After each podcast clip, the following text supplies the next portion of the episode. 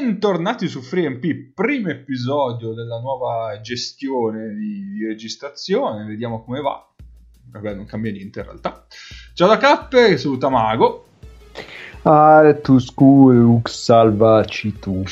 Oh, eh, buonasera a tutti, sono molto carico dalle prime partite del Bascogna, come potete vedere.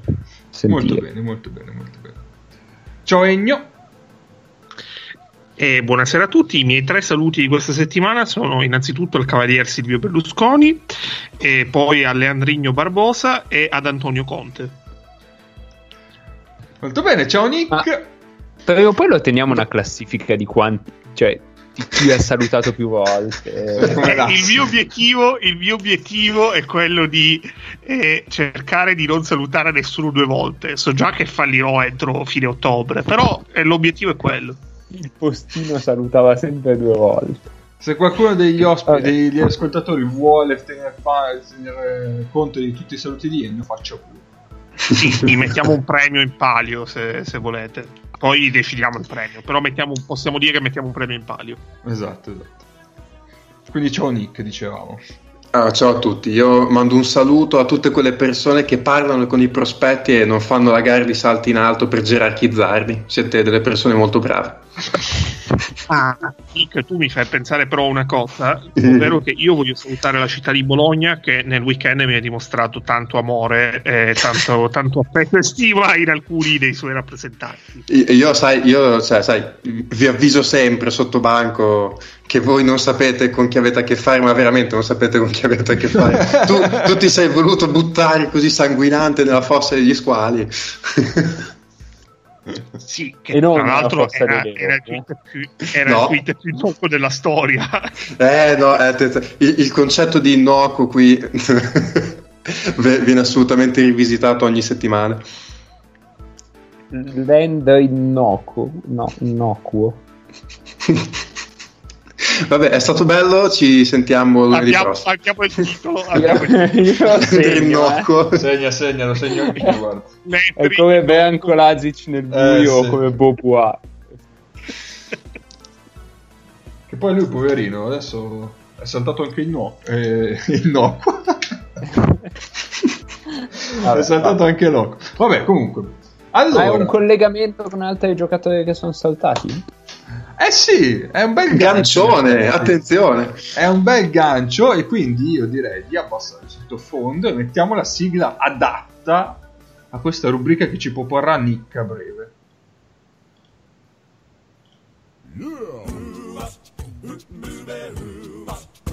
Wealthy sneaks around the world from India to Carolina. She's a sticky fingered filcher from Berlin down to Belize. To China. Tell me where in the world is Nicola Pekovic. Prego Nietzsche, Nick, illustra da Pekovic, dice. Eh beh, essere comunque introdotti da Pekovic è un grande onore, Nick. Eh, eh, io sono, infatti, sono, sono, commosso, amiche e amici, ammesso che ci siano ascoltatrici di questo podcast, di eh, 3MP, state per ascoltare una storia bellissima, una storia, secondo me, una lacrima strappastorie, veramente, nel vero senso delle parole. Eh, probabilmente avrete letto la settimana scorsa delle imprese di Glenn Rice Jr., che è eh, definito da qualcuno all'interno di una non meglio definita chat un ragazzo che non ha posto nel mondo, tra l'altro, Rice Jr. Sì. E, um, se per caso vi siete persi quello che è successo, facciamo un rapido recap e poi una piccola cronistoria della sua vita che eh, vale veramente la pena. Allora, il 19 agosto Glenn Rice aveva firmato con i lituani dello Juventus Utena, che per chi non lo sapesse, Utena è una metropoli di 27.041 abitanti nel nord-est della Lituania, capoluogo dell'omonima scusa, scusa, scusa, mi pare, mi pare l'obbligo dire che tu hai detto Juventus e io dico... Mm. Vabbè, tu oggi hai salutato Antonio Conte, quindi direi che eh, siamo, siamo, pari. Tu hai detto Conte, io ho detto Juventus, noi per il derby d'Italia siamo a posto. E, mm, e, niente, praticamente cosa succede? Il 7 agosto viene tagliato, dopo, dopo neanche 20 giorni dalla firma e soprattutto dopo neanche 6 giorni di permanenza in Lituania e eh, grazie a un esimio utente di Twitter tale Magic Jordan abbiamo scoperto i motivi che hanno portato al taglio così veloce. Allora dunque, pronti via, perde il volo per la Lituania, quindi subito eh, il volo salta. Nuovo biglietto, perde lo scalo eh, che da Amsterdam a portarlo in Lituania. Vabbè, arriva in Lituania dopo, dopo, tutte queste peripezie. Arrivato in Lituania pensa bene di ignorare l'ordinanza governativa locale per cui eh, doveva rimanere in quarantena fino all'esito del suo tampone ovviamente. E, mm, lui se ne fotte, eh, non si limita semplicemente a uscire ma va direttamente in un bar perché giustamente cosa fai? Arrivi a Utena, nella tentacolare Utena, eh, giustamente dice andiamo a vedere che cosa c'è da fare di bello e eh, va a spargere Covid in giro per i bar di Utena alla sua prima sei andato a Times Square di Utena. chissà, chissà come. Tra l'altro, Utena a 5 minuti da Sirutenai, così se nel caso mai dovesse interessarvi. Definita dall'ultima edizione della Lonely Planet una cinisello balsamo un po' più bucolica. Eh, nel, nel, frattempo, non contento, eh, si lamenta pure della casa che gli ha fornito il club direttamente su Instagram, così per distendere subito gli animi. Con, siamo ancora all'interno delle prime 24 ore in Lituania, eh, in tutto questo. Poi, dopo aver fatto un giro eh, per i bar di Utena, non gradisce eh, d'altronde Utena immagino che non sia esattamente Los Angeles e quindi giustamente il giorno dopo cosa fa? Prende, eh, doveva ancora stare in casa, lui ricordiamo per, in attesa del tampone e va in un nightclub a Vilnius giustamente dice Vilnius, me ne hanno parlato bene, andiamo a vedere come sono le ragazze. Ovviamente la mattina seguente arriva allenamento, ubriaco, puzzando di alcol più di un alpino. e al suddetto allenamento leggo tiene dei letterali strani comportamenti. Cazzetta, distrae i compagni e simula al minimo contatto. Sembra una nota su un, su un registro del professore. Litiga con i compagni, litiga con lo staff, litiga con i preparatori, con gli allenatori. Chiaramente il professore spiega ne fa tutte quante. A me a questo punto io cioè, penso che in quel momento lì eh, sia venuto un po' l'idea allo staff che forse questo qua in Lituania ci è arrivato per sbaglio e non ci volesse rimanere, però io penso anche che lo staff di Utena magari dico qua facciamo fatica a portare della gente, questo ce l'abbiamo portato, ce lo facciamo andare bene. Eh, quindi a quel punto Rice decide di dare il colpo definitivo. Ehm, praticamente a un certo punto eh, il centro della squadra, tale Mindaugas Kupsas, 2,13 per 125 kg, sbaglia un passaggio e eh, in quel momento Rice decide, eh, Rice è tipo 1,95 m, 96 decide comunque di dimostrare a tutti che lui è un cuore di leone e invita il suddetto Kupsas, eh, immagino detto anche la montagna lituana, eh, a, a, scazzottarsi fuori dal campo. A quel punto lo staff della Juventus Utena eh, ha dovuto rassegnarsi al fatto che probabilmente era meglio toglierselo dai coglioni. Tra l'altro molto bella la... Mh, la dichiarazione che ha rilasciato il DS della squadra che ha detto questo è un giocatore imprevedibile che ha tanti problemi nella vita e adesso ci arriviamo ai problemi nella vita eh, abbiamo corso un rischio ma non ha funzionato il circo però ora è si dice che non ha funzionato, però il circo adesso è finito. Però ecco, adesso facciamo un rewind, torniamo all'inizio della sua carriera e secondo me alla fine di questo rewind voi vi chiederete come mi sono chiesto io, ma la Juventus Utena, chi cazzo l'ha consigliato Glenn Rice Jr.? Comunque, partiamo dall'inizio. Dunque, al college eh, va a Georgia Tech e nella stagione 2003-12 viene sospeso tre volte dalla squadra. Ehm, alla terza volta, dopo essere stato beccato mentre guidava ubriaco, e, ehm, e, una volta che la polizia l'ha fermato, lui aveva una pistola dentro la macchina che ha buttato fuori dal finestrino eh, per non farsi beccare a Georgia Tech dicono vabbè forse è il caso di metterti fuori squadra lo buttano fuori se non sbaglio si fa un anno in G League poi lo scelgono in NBA lui viene scelto direttamente dalla G League se non sbaglio va a Washington fa due o tre anni mm, fa tre anni sostanzialmente tranquilli poi nel 2015 decide che è il momento di tornare in business, back in business. Nel 2015 si piglia un proiettile in una gamba eh, durante un litigio fuori da un ristorante eh, voi dite gli hanno sparato, lo arrestano comunque perché una volta che arriva la polizia gli trovano addosso due kg di marijuana e fanno un'assistenza pubblica ufficiale. e diciamo con questo eh, mh, viene arrestato per la prima volta. Nel 2016 lo arrestano nuovamente. Questa forse è la storia più bella. Praticamente lo trovano nel parcheggio di un centro commerciale. Eh, anzi, lo trovano vicino a questo parcheggio perché lui è arrivato in questo parcheggio con, eh, su una Porsche con un suo amico, tra l'altro un ex giocatore di college pure lui, eh, tecnicamente un suo amico perché arrivano assieme hanno qualcosa da dirsi e in quel momento Glenn Rice scendono dalla macchina Glenn Rice Jr. decide di dimostrare che ehm, eh, questo pugno può essere ferro, può essere piuma. In quel caso è stato ferro perché spacca la mandibola con un cazzotto al suo amico, lo lascia sanguinante in mezzo al parcheggio senza assolutamente dargli una mano e anzi ehm, testimoni dicono che lo vedono dopo aver steso il suo amico andare nel baule della macchina, prendere due sacchi di roba e scappare di corsa. La polizia lo trova, lo arresta e, e dentro la borsa ci trova un Kalashnikov, una pistola, diversi proiettili, 3.000 dollari in contanti e 6 telefoni cellulari rubati. E, e quindi il carabaggio non ce l'aveva. no. non lo so, io... Vabbè, vabbè. Eh, dopo questo evento probabilmente capisce che è meglio, cioè se vuole gi- guadagnarsi da vivere giocando a pallacanestro, guardare fuori da, diciamo, guardare verso mete esotiche, quindi nel 2017 firma nelle Filippine ai TNT Catropa. E ovviamente si fa cacciare anche qua perché non è che insomma, cioè, anche se sei nelle Filippine, non è che puoi, pu- puoi mancare eh, di far valere la tua reputazione. Eh, viene... Scusa, scusami, scusami, come si chiamano questi? TNT K la, come la macchina della Ford Tropa. K staccato Tropa. Ah, ho sentito K droga. No, no, che troppa. Eh, beh, comunque la droga credo che tornerà nella storia. Praticamente nella decisiva partita della serie di semifinale contro i Barangay Ginebra, eh, lui aggredisce e tira una... Io vi riporto quello che mi dice Wikipedia, contro i Barangay Ginebra.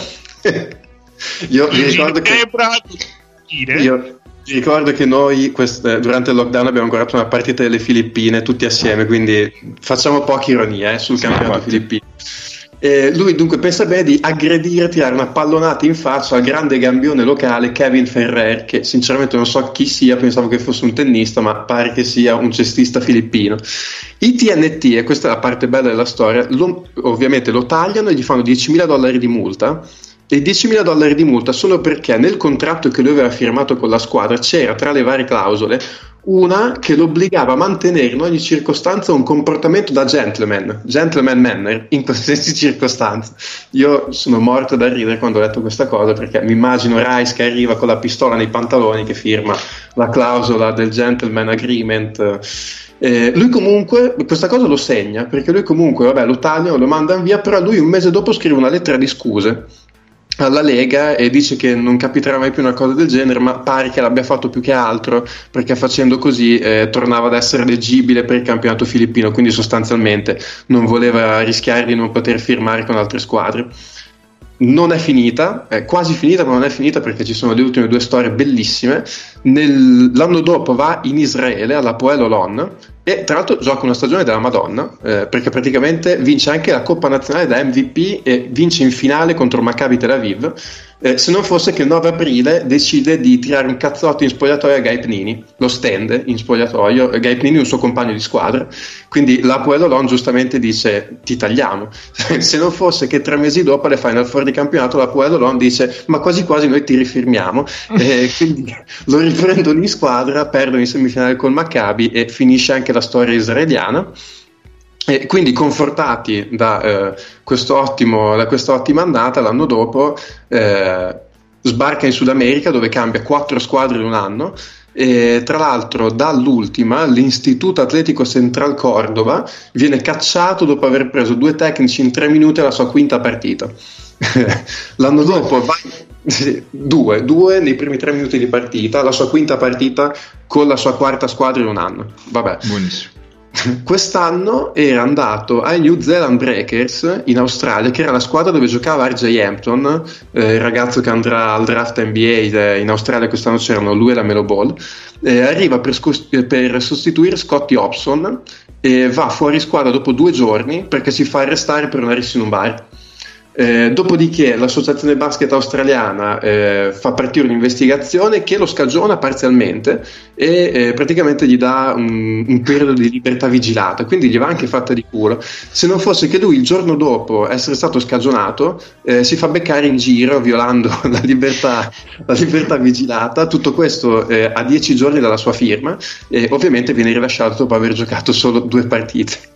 E qui si chiude la storia con una chiosa perché ho detto cazzo ma um, un tale soggetto voglio dire suo padre Glenn Rice che è stato un grandissimo giocatore ha detto io non me lo ricordavo un personaggio così negativo da avere un figlio del genere sono andato a fare ricerca anche su Glenn Rice e ho scoperto una storia bellissima che Glenn Rice nel 2008 è stato arrestato per percosse aggravate contro un uomo. Ma la storia in sé è bellissima perché lui praticamente eh, si stava separando da sua moglie in realtà era sua moglie che voleva separarsi, lui non si voleva separare, tanto che un giorno andò a casa dalla sua moglie, che nel frattempo aveva preso un appartamento per i fatti suoi, è entrato in casa, ha visto sua moglie un po' così nel panico, ha aperto l'armadio, ha trovato un uomo nudo dentro l'armadio, l'ha corcato di mazzate dentro l'armadio. Lo hanno arrestato, ha preso 5.000 dollari di multa, è uscito su cauzione, poi è finita lì, però poi dopo Glenn Rice Senior, altre robe simili al figlio non ne ha fatte. Quindi insomma, io ripeto, chi cazzo l'ha fatto fare la Juventus Utena di firmare Glenn Rice Jr.? Ma chi è il, la, l'agente? Deve essere l'agente più bravo del mondo. Infatti, è l'altra cosa che ho pensato, io voglio l'agente di Glenn Rice Jr. Cioè, ma quello lì mi vende anche a me probabilmente una squadra di Serie A. Probabilmente riusciremo a vendere noi cinque del podcast a boh, probabilmente una squadra di, non so, a due turca. Probabilmente riusciremo a fare una media a due turca con quella Ma noi redazione. esatto. Beh, è stato un, un viaggio entusiasmante, devo dire. Vorrei rifarlo quasi quasi, vorrei rifarlo. Vorrei rifarlo in compagnia di Glenn Rice Jr. a debita distanza. Possibilmente con un muro in mezzo. Secondo me è uno che porta la mascherina sempre comunque. Sicuro. È possibile, sì, sì. Più probabile che porti il giubbotto antiproiettili. stata una mascherina in Kevlar poi. sì. Va bene, allora passiamo al prossimo argomento. Eh, che è la Supercoppa, ma non quella che pensate voi, bensì quella spagnola di ASB, perché qualcuno di noi ha potuto godersi delle partite di ASB, quindi diamo la parola a Mago. Mago, intanto dici in che paese africano eri in questi giorni? Eh, allora, allora, qui si, impo- si, impone un breve, un breve excursus sull'Africa. E va! Perché, perché, come forse avete sentito, la, la Serie ha sbandierato un po', un po' il 420 che avrebbe trasmesso le partite della Supercoppa. Adesso vi dico in quanti paesi? In 52 paesi africani.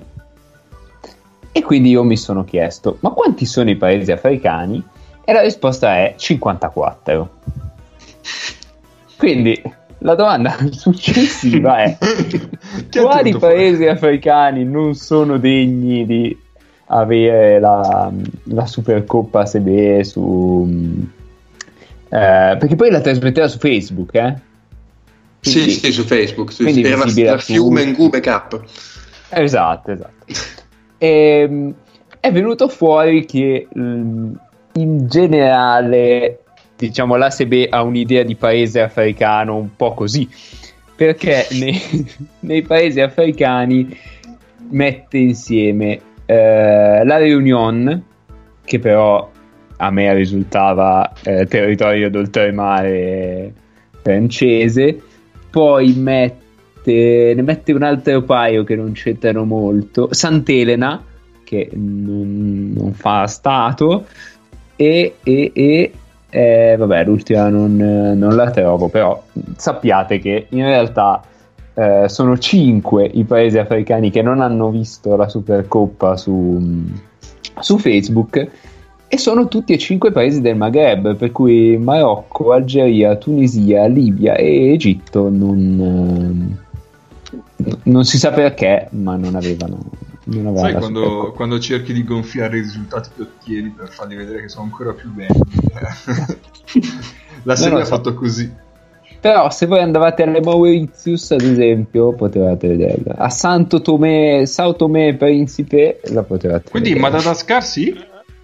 Madagascar sì, sì, sì, sì. Ah, quindi ho perso. Vorrei, dire, vorrei dire un attimo, scusate, che dovremmo sempre registrare di lunedì perché non abbiamo nemmeno iniziato, eh, cioè non siamo nemmeno a 20 minuti credo, e abbiamo già uno spre- strepitoso Nick racconta e lo studio geografico dell'Africa da parte di Vago. Esatto, esatto. Sono due vette altissime. Poi Esatto. Ennio mi era piaciuta la tua ipotesi perché tu mi avevi detto Sudan del Sud, invece Sudan del Sud eh, l'hanno trasmessa. Ora E- bisogna solo capire se in Sudan del Sud c'è Facebook, che Esatto. secondo me non è così scontato. No. E poi per Neis, che non c'è e ci dispiace tantissimo, eh, nello Swaziland o Eswatini eh, l'hanno trasmessa. Anche perché poi esportando, Ennio dillo ai tuoi capi, me l'hanno riportate in, eh, in spagnolo, quindi mi sono, mi sono un attimo perso sulla costa del Marfil, che ho scoperto essere Costa d'Avorio. Ah, e, e su altre cose scritte alla spagnola. Eh, al, di, al di là di questo, Passiamo alle cose, vabbè, meno al di divertenti. questo, io mi sono visto diciamo tre quarti di Basconia-Barcellona e la finale. Quindi vado a ruota libera. Sì, sì, sì. Allora, vabbè, Barcellona si è presentata veramente con una divisa terribile. Oddio. Come quando nella la stampante finisce il ciano e il giallo primario e ti vengono le cose fuori solo magenta e lo è uguale. Una divisa francamente peggio di quella del Mega Baymax. Ehm, però invece in finale la divisa era bella e quindi vabbè. Io ho più appunti sulla finale, sinceramente, perché in semifinale ho impegnato a piangermi un po' addosso. Eh, in semifinale Vasconia ha giocato con eh, di fatto otto giocatori, tra cui, cioè, tra cui no, però tale Raieste, che io proprio ne ignoravo l'esistenza, è basconista dal 2016, è Estone, vero? È un 99 estone, sì, ha giocato 3 minuti, è entrato in quintetto e ha giocato 3 minuti. Il fake starter. Va bene. Eh, Kurux ne ha giocati 7, poi gli altri più o meno sono quelli che, che sappiamo.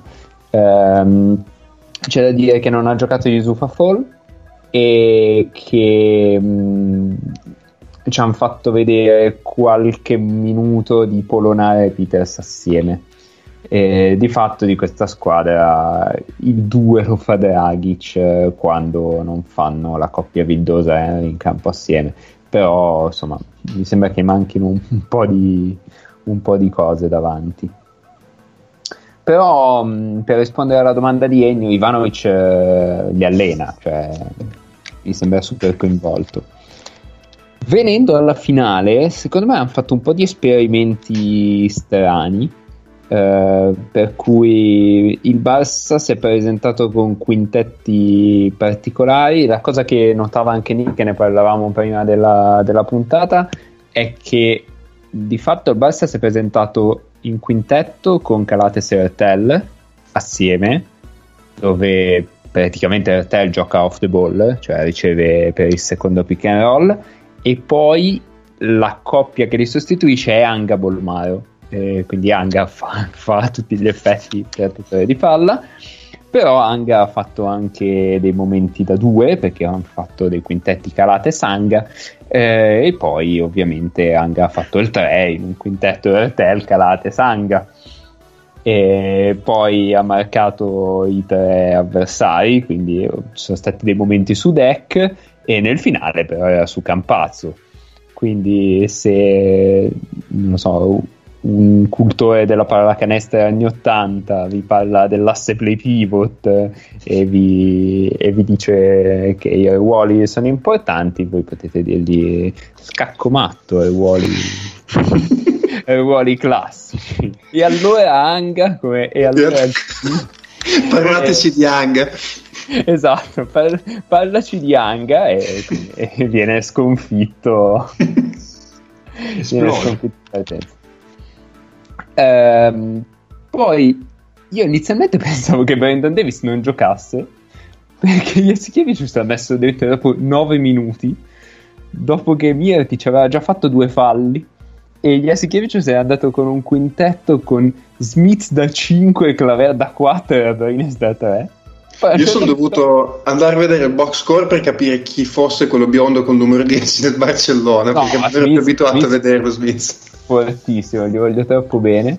Ehm, solo che cioè, a un certo punto ha tirato fuori Brandon Davis dal nulla così. Ma, ma io c'ho anche questo qua, va bene. Ehm, e Brandon Davis ha fatto una, una partita, diciamo, buona. Ehm, però all'inizio mi ha fatto un attimo preoccupare Yasi perché è partito con Ertel su Abalde e Claver su JC Carroll. Ho detto no, cazzo. Anche tu. Anche tu. invece, poi, invece poi no, ha giocato anche fatto da 4. Ma in attacco comunque nel quintetto Mirotic Claver eh, sono interscambiabili, cioè ogni tanto fanno doppio blocco alt, uno dei due che porta il doppio blocco è Claver, ogni tanto è Mirotic. Quindi vabbè. Eh, il Real ehm, quando gioca senza Tavares, eh, pochi minuti, gioca con Garuba e Tompkins insieme.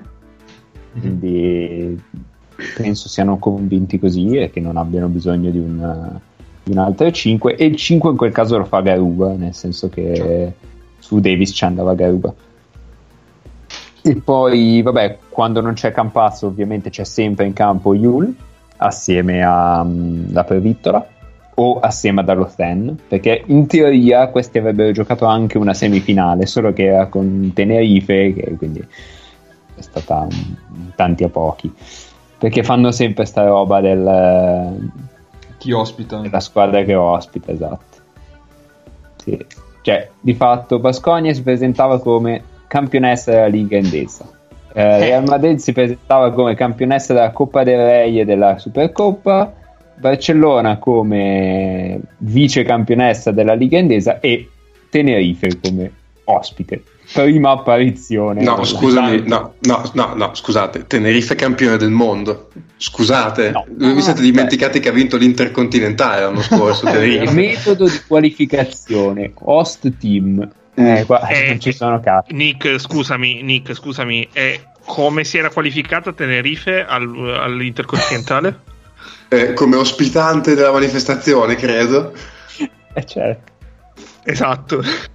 Ma è così, vabbè, è campione. Tenerife, Tenerife, no, Tenerife è ospitale. È un- una squadra ospitale. Cioè, la- Ok. Eh, ma poi secondo me ha legittimato, ha battuto la seconda squadra più forte del mondo in finale, quindi è campione del mondo Tenerife, non fa una piega. Cioè, Ci sta, una sta. Battute campioni d'Europa. esatto, esattamente. Futuro. E, mh, a un certo punto Laso ci ha buttato dentro un quintetto con Campazzo e va bene, Abalde da 2 e vabbè, Deck da 3, Randolph e Tavares. Che Cioè bestia. una, una roba che ha creato un'eclissi di piuma permanente.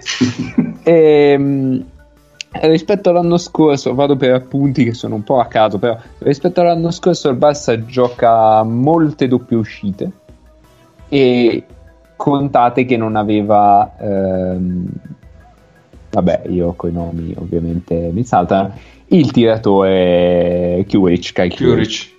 Quindi giocavano tante doppie uscite pur senza Kuric eh, principalmente per Tel e, poi non ho capito perché non ha giocato Taylor Eh, boh, ha giocato 4 minuti in semifinale e 0 in finale boh. Mm, Ma Taylor. Jeffrey Taylor. Jeffrey, Jeffrey, sì. Magari, vabbè, magari avevano degli infortunelli. Oh, che... magari, magari sì. E, mm, e invece Corey Higgins sappiamo che si è spaccato a inizio luglio, giusto? Sì, l'hanno, l'hanno operato a inizio L'hanno luglio. operato a inizio luglio, Sì. quindi 12 settimane, ok. Mhm. Eh, poi mi sono segnato che Tompkins si è ripreso completamente come Duccio Patanè all'inizio dei Occhi del Cuore. E, mm, il commentatore ha chiamato Jasikevicius Jasikevicius Cioè, voglio dire, non è che, sì, sì, cioè, cioè, non è, che lo- è un nome abbastanza conosciuto, voglio dire. Cazzo. Dio. Oddio, ha giocato anche là un po' di. Sì, esatto. Ma non lo so, cioè, vabbè, non dovevi pronunciare, non so, ditemi uno di un asset play pivot, Devon Jefferson, che dice non sai che cazzo sia, eh, vabbè, invece no. Ehm, E, poi, soprattutto, eh, mi sono accorto di una nuova arma di distruzione di massa per qualsiasi 4 che non sia un Ma 3 adattato a fare 4. No, non Felipe Massa, eh, neanche Felipe Reyes. E l'arma di distruzione di massa è il consegnato di Davis per Mirotic. Cioè, Eh. allora, praticamente questi giochicchiano un po' di cazzatine, un po' di uscite, eccetera. A un certo punto si ritrova ehm, un tiratore che appena uscito da un blocco verticale ha ricevuto in ala, in angolo lato forte Mirotic, in punta Davis. Il tiratore di solito è Abrines, almeno nelle azioni che, che ho notato è Abrines. Abrines passa a Davis e poi blocca per Mirotic che sale. Mhm. Quindi Mirotic prende blocco di un piccolo e consegnato da Davis. Su questa cosa hanno fatto arresto e tiro di Mirotic da 3, 3 punti. Davis che finge il consegnato va dentro canestro e fallo. Mirotic che riceve due palleggi verso il centro di sinistro, arresto e tiro. Tompkins immediatamente levato dal campo perché non- Tumulato. non ave- e cazzo non cioè è una roba praticamente Sì, è tosta da tenere. da- Eh. sì sì no. Boh. non, so, non so cosa tu possa fare cioè deck eh, ancora ancora se la cavava però se metti uno come deck poi la soluzione successiva è palla sotto a Mirotic e quindi vabbè Cioè, o cambi Eh, sempre, eh? o cambi sempre in difesa. su quella situazione lì Eh. Però, e però. Mirotic, Mirotic contro Tavares Eh no, infatti, eh, infatti. Cioè, è una roba, è una roba che, non si può, che non si può fare, anche perché Tompkins è, è un qua, cioè quello che difende Mirotic è un quattro, Certo. non è abituato a ricevere dei blocchi, è abituato a fare il difensore del bloccante, non il Mhm. difensore del, Sì, sì, sì. il difensore bloccato. Quindi questo si, si becca sostanzialmente uno stagger, perché poi il consegnato è, È un quasi blocco, un blocco, certo. un blocco sulla palla, quindi si becca un blocco senza palla a salire, un pick and roll e chiaramente un giocatore di 2,6 m non, non sa più cosa fare. Sì, sì, no. Eh. Vabbè, la partita comunque è finita sostanzialmente al quinto fallo di Calates, quindi poi l'attacco del Barça ha fatto un po' di fatica in più e, e Rudy Fernandez ha tirato fuori un paio di miracoli, una, una grande difesa e un ribalzo molto importante. Però il risultato contava fino a un certo punto, diciamo. Eh, per- pensavo però sempre a mamma mignotta. Vabbè, quello, quello comunque. E ricordiamo che in campo c'era Rettello, vero? l'uomo che gli tirò due avambracci sul muso per passare su un blocco. Beh, che noce. Eh, quel- quella GIF cioè, la conservo ancora. Va bene. E basta. Io, Altro? No? Dai, io proprio dico? Sì, sì, quel, quel pochino che ho visto della finale, che appunto non- ho visto tre quarti oggi più o meno. eh, nel Real mi è piaciuta Valde, che, che ha, ha giocato bene, cioè è stato anche nei momenti importanti della partita, ha fatto- è partito bene, ha fatto una tripla importante a un certo punto, se mi è piaciuto, inserito già bene nel contesto. eh, una bella presa loro. Eh, nel Barça invece Bolmaro secondo me è stato in campo con una bella faccia. Poi eh, c'ha dei limiti, cioè per dire i primi tre tiri che ha fatto sono state tre entrate a sinistra dove ha chiuso tirando di destro. eh, e quella è una cosa che deve, che deve aggiustare probabilmente. Però mi è piaciuto come, mm, come faccia tosta, diciamo, come comunque capacità di stare in campo a questo livello in una finale. E per dire, nel confronto mi sono accorto più di, Mol- di Bolmar che di Garuba. Poi chiaramente Bolmar è un playmaker, quindi ha molto più palle in mano di, di, un, di un 5 per forza di cose, però eh, mi è piaciuto più lui di, di Garuba. E per il resto direi che sono d'accordo con quello che ha detto Maga, anche perché poi appunto l'ho visto un po' così velocemente, neanche tutta, quindi mi fermo giusto a quelle impressioni lì. Ok. Ah, eh, una cosa sola. Ehm, se questi, inteso il Barcellona, inizia a muoversi senza palla e la palla ce l'ha Calates, ragazzi, è finita per tutti. Sì. Cioè, non, non- non c'è verso, non c'è verso. Se questi imparano a muoversi senza palla, perché si è visto un po' che, che devono prendere le misure con Calates e anche un pochino con Jasikiewicz, eccetera. Ma se per caso si beccano bene, tipo Ertele Calates, mm, c'è storia. Beh, eh... vabbè, sì, vedremo, vedremo, vedremo. Eh, Va bene. roba, roba veramente. C'è poco da dire.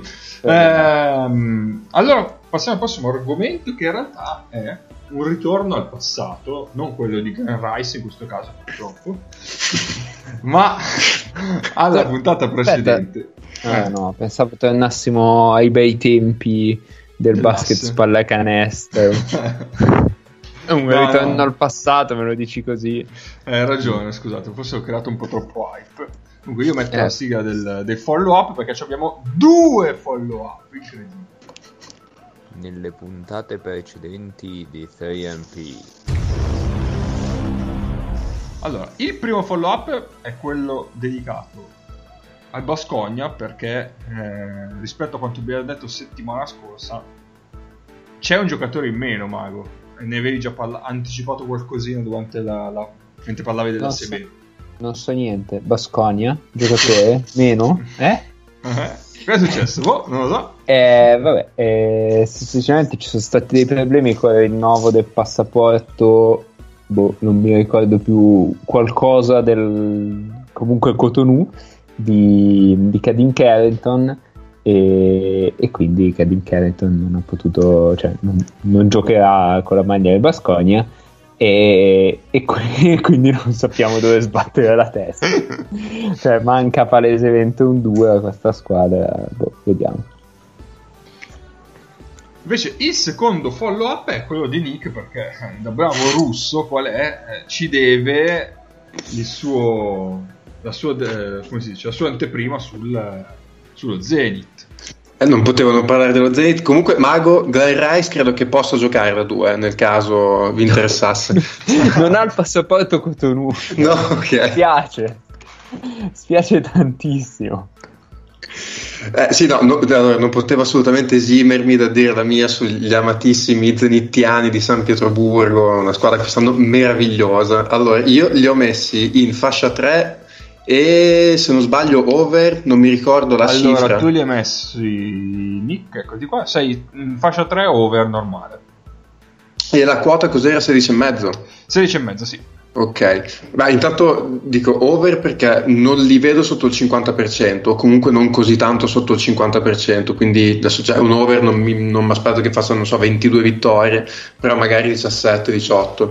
Eh, poi io se non mi ricordo male avevo messo la mia fascia 3 con dentro 5-6 squadre, cioè la mia fascia 3 arriva fino al decimo, undicesimo posto, quindi Ok, ci sta. diciamo, la vedo magari, li vedo nella diciamo, metà, metà bassa della, della fascia 3. Ehm, sentivo anche quello che dicevate la settimana scorsa, cioè secondo me hanno fatto un, mercato, un bel mercato al di là dei nomi, cioè ha messo dentro la gente che ha anche un senso tecnico. Comunque mh, Pangos eh, è- è un giocatore di, di medio-alto livello per l'Eurolega. Eh, lo stesso mh, eh, Baron, per dire, eh, cioè un giocatore che comunque ti fa comodo, uno specialista, un tiratore da tre punti da più del 40%. Eh, poi sono d'accordo con quello che dicevate voi, cioè guardando il roster sembra che debba fare più il cambio di Pengos che lo specialista in guardia e questo un pochino preoccupa sinceramente però comunque a nomi Pengos e Barrios sono due belle prese. Eh, Hollins e Casey River stessi, secondo me, se non devono essere de- delle prime opzioni, ma in questo caso io me li immagino come boh, alla meglio terze opzioni, ma probabilmente anche quarte e quinte opzioni offensive. Sono giocatori che in Eurolega ci stanno e fanno loro. La scommessa ovviamente è Gudaitis sotto canestro. Se sta sano probabilmente sono una squadra, se non sta in campo ovviamente sono un'altra squadra, però mh, per me lui e Pangos sono quei due giocatori che al 100% alzano il livello di questa squadra se stanno bene, soprattutto perché sono un asset play pivot, però al di là di quello, perché comunque come valori di giocatori, cioè, mh, secondo me al 100% sono due giocatori da, da alta Eurolega anche. Mm, tra i nuovi che hanno preso, a me piace un casino Poitres perché è comunque un giocatore particolare che gli può giocare dentro e fuori, un giocatore secondo me molto adatto alla pallacanestro moderna, un atleta, un agonista eh, che secondo me ci sta molto molto bene anche in Eurolega. Eh, io ho un debole da tempo per Will Thomas che è vero, come dicevate la settimana scorsa, è un giocatore molto da post basso, però anche il tiro da fuori l'anno scorso l'ha preso anche abbastanza con costanza, poi non è uno con delle percentuali molto alte, però volendo eh, glielo apre il campo, io lui in realtà me lo immagino in campo più che con Gudaitis come backup di Gudaitis. Eh, mi immagino magari dei quintetti con eh, Poitres e Gudaitis, Poitres e Will Thomas, eh, chi c'è Zubkov eh, e, eh, e, un lungo che può essere Thomas o Gudaitis, eh, con Thomas se vogliono andare piccoli. Ehm, hanno Ponitka che l'anno scorso secondo me non ha fatto male. Eh, poi chiaro, eh, vanno visti, però secondo me loro 8-9 giocatori di livello ce li hanno. Bisogna vedere quanto stanno integri, se vincono la scommessa Gudaitis, poi vabbè, sono lo Zenith, quindi mi fanno un po' di simpatia, quindi magari gli ho dato un po' di fiducia extra per quello, così per prenderlo in culo anche quest'anno. va bene, va bene, va bene.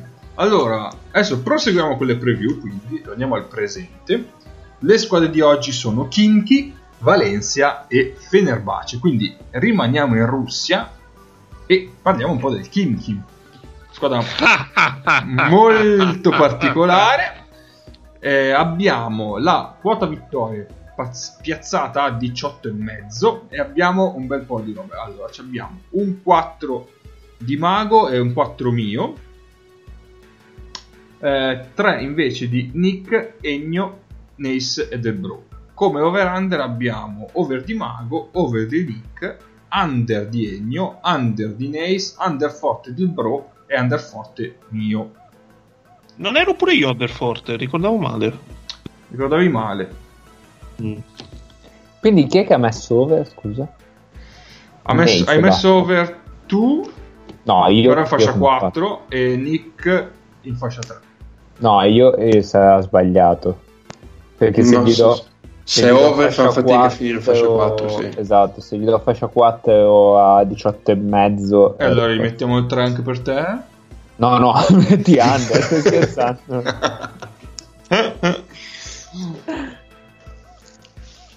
Vabbè, allora posso partire io o può partire Nick? No, vai tu, vai tu, Cap, che ho già parlato abbastanza. Sì, dai, riprenditi fiato che taglierai lo Zenith.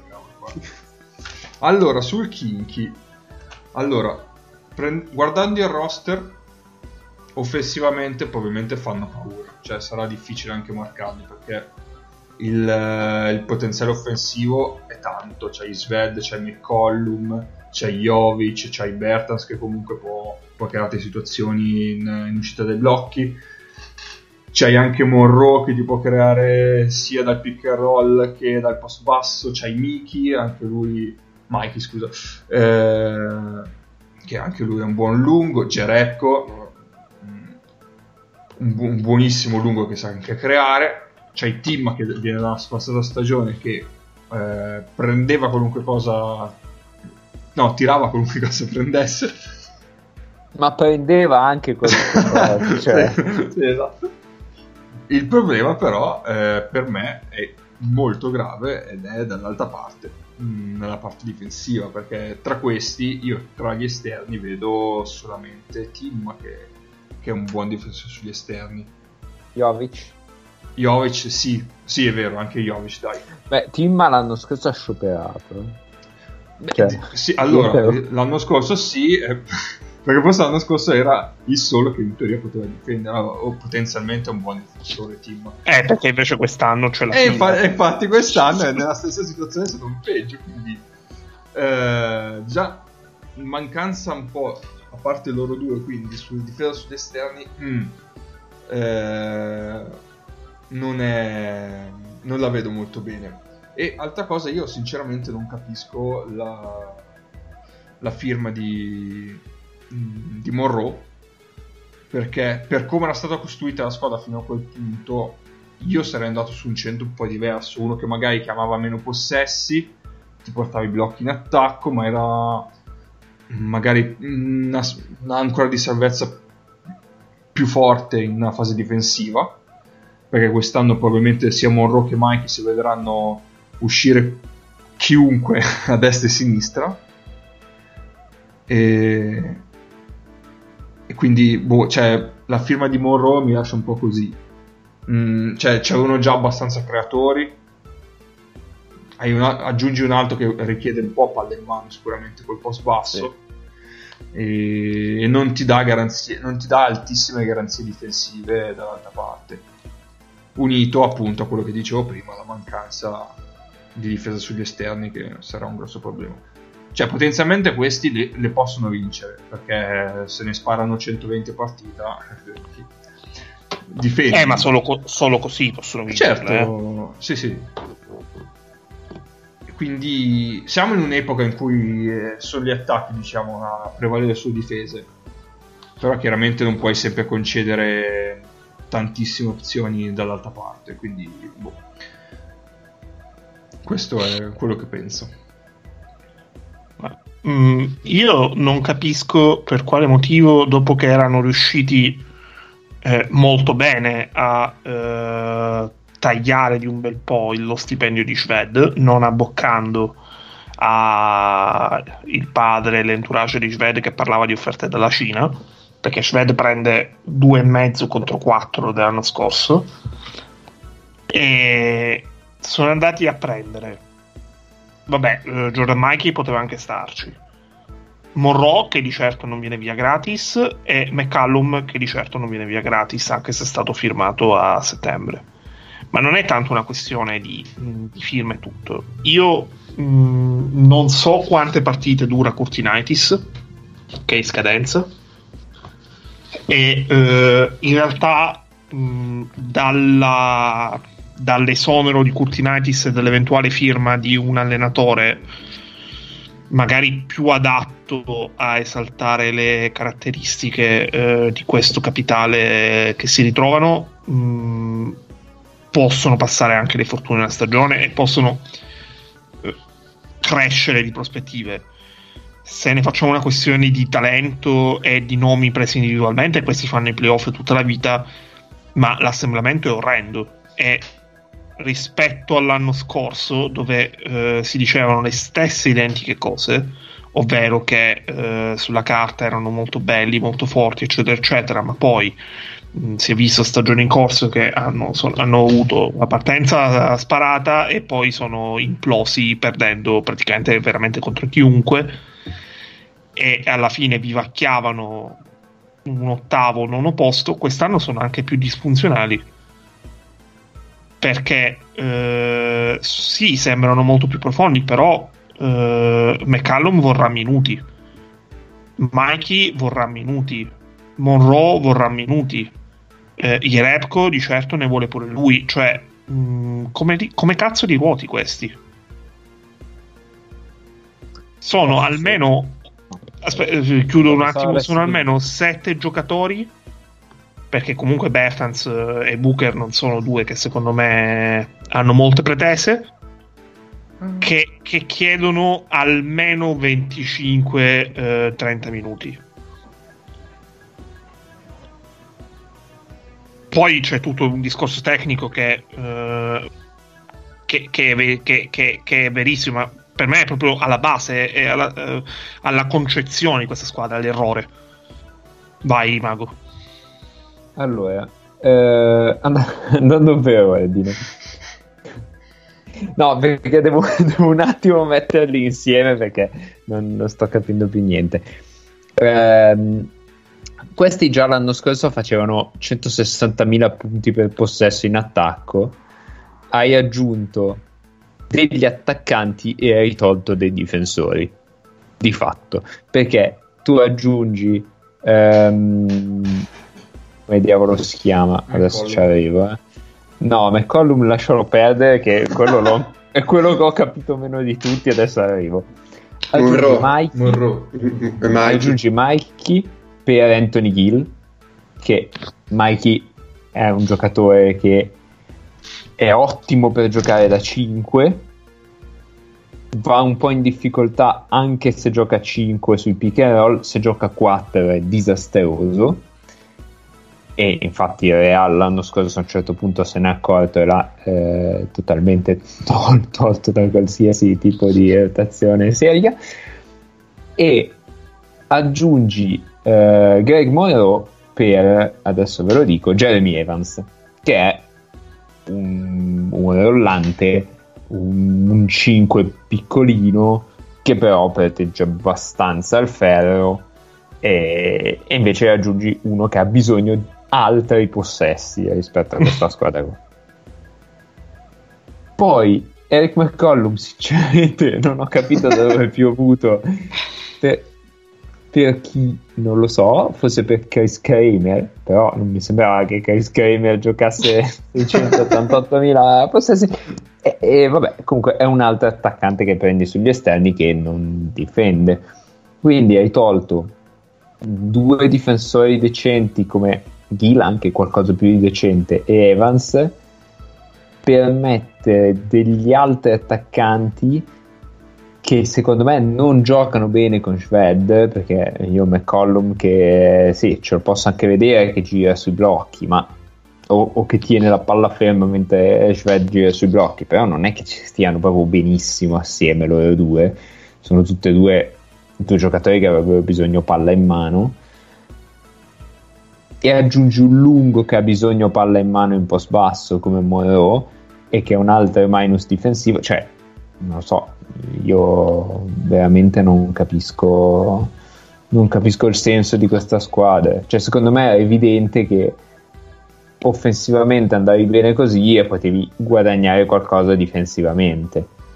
E invece hanno fatto l'opposto quindi non mi sfugge il senso della, della cosa Io ho una domanda per voi, ma secondo voi, fermo restando che eh, qualsiasi coppia eh, riesce a fare di loro, quantomeno è discutibile difensivamente, ma Jerebko Monroe può funzionare? allora Perché Jerebko potrebbe Monroe, essere quella migliore in assoluto. Jerebko Monroe in assoluto sì. Nel vuoto secondo me ci sta. Dopodiché il 3 è Timma ok Timma che difende va bene. Ehm, poi hai per forza in campo direi Shved. E se vuoi farla funzionare difensivamente ci metti Jovic ok? Mm. e questa è una squadra che difensivamente secondo me sta a metà di Può Euro- tenere botta. dell'Eurolega cioè Esatto. magari è il decimo defensive rating, però chi se ne frega perché questi davanti messi così, questo quintetto fa 120 punti e va bene. Dopodiché ogni cambio di questa roba qua mi convince sempre di meno. Esatto. Cioè, Bertans è un non difensore che va in difficoltà contro i due, va in difficoltà contro i tre per motivi opposti. E... Sì, to, se vuoi puoi metterci dentro Booker che è un po' meglio di Monroe. Dopodiché, comunque, se hai Monroe e Shved in campo, io un modo per attaccare il pick and roll Monroe Shved lo trovo. Cioè, Mm, per dif- attaccare cioè, dici- loro due che Sì, difendono sì, sì, sul pick and roll Certo. lo cerco assolutamente. Io guardavo adesso, allora, eh, Sved più Monroe dall'anno scorso in coppia fanno il 65% di usage in due. e, e, e McCollum in Eurocup credo Vabbè, che vabbè, fosse... vabbè, il dato... Sì. Ah, Shred McCollum. No, no, ok. No, no, no, no, no, aspetta, no, no, Sved più Monroe fanno 36 più 29. Il dato di Monroe è drogato perché al Bayern aveva possessi solo lui a un certo punto. Sì, sì, e- e- ehm, però questo ci mette anche McCollum che secondo me adesso non ho i dati sotto però ci arrivi un attimo ma direi che secondo me è attorno al 30% Facile, facile. in, eh, in, eh, in Eurocup. Eh, i- cioè, personalmente il mio giudizio non è troppo distante da quello dell'anno scorso, una squadra con talmente tanto talento che alla fine delle partite le vince. Eh, saranno inguardabili in difesa, pro- probabilmente non ci proveranno neanche in difesa. Eh, ecco, l'unico mio dubbio è come vogliono usare Eric McCollum perché, perché Svedi immagino che giocherà 35 minuti a partita. Quindi cioè, io mi immagino che avrai dei momenti dove avrai McCollum e Svedi in campo assieme, perché quando togli Jovic metterai McCollum, immagino, non lo so. Eh sì. Per forza. Però, cioè, ecco, quei momenti lì o li metti su loro due e poi gli, li circondi di tiratori, mi immagino, non so, quintetti molto piccoli, però ad esempio anche i lunghi che hanno, se lo fai un quintetto veramente piccolo, dici metto McCollum, Sved, eh, che so, Tim, eh, Bertans, Jerebko, vai piccolissimo, Sì, dai però- palli in mano a loro, e tiri da tre e in difesa ti metti a zone, speri che vada tutto bene. Esatto. Cioè, Bed, McCollum e Bertans sui tre esterni. eh. No, cioè, eh, eh, No, Shred McCollum Bertans sui tre esterni perdi anche dall'alba, cioè va bene tutto. Sì, Ah, sì, sì, no, però, o, o- o- o come- o metti un lungo, no, cioè, però ecco, McCollum e Sved assieme, eh, cioè la palla passa solo e esclusivamente dalle loro mani, cioè, eh, nel senso dico, non puoi mettere un giocatore e loro comunque hanno dei giocatori che la palla sotto, i lunghi, Mike, Monroe, Booker, sotto te la chiedono la palla, eh, cioè, Comunque insieme tu secondo me e con questi, con que- questi dovresti darli in mano o a un Santone, cioè paradossalmente tu questi dovresti A darli in San mano a Obradovic. Pietro probabilmente. Eh, paradossalmente dovresti darli in mano a Obradovic. Ma Obradovic secondo me ti fa un bel medio quando vede questo Sì. roster qua. Sì, No. assolutamente. Però cioè, devi darli in mano a un allenatore di quel tipo. Mm. Però ecco, secondo me anche così alla fine Eh, eh, per me li trovi comunque lì che si giocano al settimo, ottavo posto, come quest'anno poi. Perché comunque le armi da Glenn Rice, Obradovic sparando. Sì, però, però ti rendi conto che quando vedi una squadra che comunque individualmente ha preso dei giocatori che, che sono di livello veramente alto per Sì. la competizione e, e tu dici ma sì dai alla fine arrivano settimi ottavi ma por- a parte che noi comunque li abbiamo dati noni in media quindi alla fine non siamo nemmeno Mhm. tanto lontani sì. pur essendo iper pessimisti però è, è- è- è un cioè è, è veramente un, un dilapidare, un dilapidare le, le risorse. È uno spreco terrificante, sono russi, cioè i russi lo sappiamo che bene o male c'è sempre una squadra, infatti Eh, siamo d'accordo, lo però loro, loro si per- giocano, loro si giocano eh, ora io non credo che 21 21-22 ci saranno tre squadre russe di nuovo. Mhm. e tra lo Zenit che comunque mi sembra a parte che eh, ha Gazprom alle spalle tutto quello che vogliamo Mhm. che mi sembra comunque abbia costruito abbia un progetto più di ampio respiro che punti più che altro alla costruzione di un'identità di un qualcosa di, di preciso e loro che sono un ammasso di talento informe Mhm. cioè, io non ho 10 non ci metto 10 secondi a pensare chi prendo se devo scegliere una L2 Sì. Ah no, certo, se certo. ne dovrò scegliere una L2 ora eh, comunque eh, Monroe McCallum questi qua sono annuali quindi alla fine se l'anno dopo o l'anno prossimo fanno l'Eurocup cadono anche abbastanza in piedi al netto di tutti i soldi Sì, che l'hanno però- Aspetta, però cioè, Cioè, al posto di Monroe, non potevi prendere uno meno forte ma più funzionale. Cioè, Jekiri. Eh, trovavi, ma infatti ma ne trovavi quanti ne vuoi ma Cioè- no, più che altro, ma cosa ti ha impedito da rinnovare eh, Gil? Se l'avevi, se se l'avevi in casa, ma gli, Gil- gli Gil porti. probabilmente no, Gil probabilmente eh, È scappato lui. che vuole, sì, Ah. è- da un lato è scappato, dall'altro Gil ci sta provando a vedere se ha mercato in NBA. Ah, Quindi quello non, non glielo rimprovero tanto. E, è anche vero che Gil è difficile da sostituire, quindi alla fine dire ok, Gil non riesco a sostituirlo, faccio tornare Mikey, ci può anche stare. Eh, ma no, Proprio Monroe che non ha senso. no, ma anche Mikey per Gil, cioè, no. No, ma Mikey per Gil è invece di, di Monroe prendi un 4. Eh, Sì, ok. Cioè, per dire Brooks a loro sì, ha sarebbe. Ha voglia. Sì, sì. Sì, sì, sì. Peters. Ah no, scusa. eh, sì. Ma così, dato, dato a caso, il peggior difensore di questi l'anno scorso è riuscito a essere Bertans. Ah no, c'è Kramer che ha un 0.3 di defensive rate. Kremer, che, che, che fine ha fatto Kremer? Eh, Ah, è, è disoccupato, si fa i cazzi suoi. credo che sia giusto così. invece, invece defensive box plus minus, vediamo, c'è un... No, Evgeny Valiev, no, pochissimi minuti, è sempre Bertans, con un, attimo meno 3. Mertas quanto giocava? 15 a partita. Guarda, temo di più. No, Eh, 17. Ah, ok. Vabbè. Non so dove lo quello è metto. il- l'utilizzo di Bertans. Perché scusa, Shved 31 è rimasto. Vabbè, Kramer, mamma mia, giocava 19 Chris Kramer. Con un di offensive rating di 99 e un defensive di 124.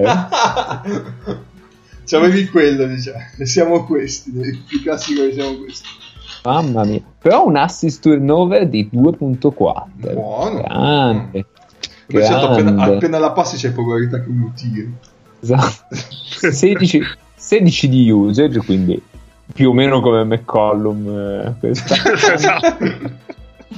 È un bel meno 4.1 di box plus minus, meno 0.5 di Volp. Vabbè, anche un'altra che non ne ha una positiva. Di...